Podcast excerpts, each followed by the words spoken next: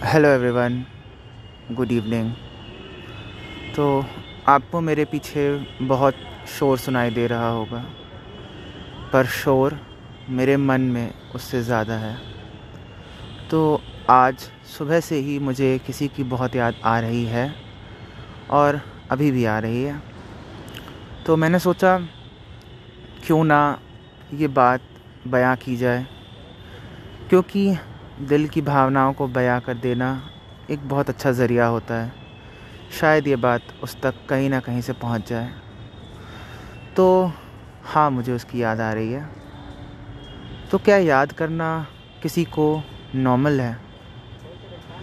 अगर साइंस के थ्रू देखा जाए तो अगर हम किसी से बहुत ज़्यादा इमोशनली कनेक्टेड हो जाते हैं तो हम दोनों की बॉडी से एक केमिकल सीक्रेट होता है।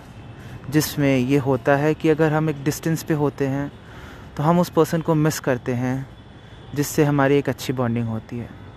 और अगर इमोशनल लेवल पे देखा जाए तो भी हम जब किसी से बहुत ज़्यादा कनेक्टेड हो जाते हैं, या इमोशनली अटैच्ड हो जाते हैं तो अगर वो इंसान हमारे सामने नहीं होता है, या अगर हमारी उससे बात नहीं हो रही होती है तो ये बहुत लाजम सी चीज़ है कि हम उसे मिस करें।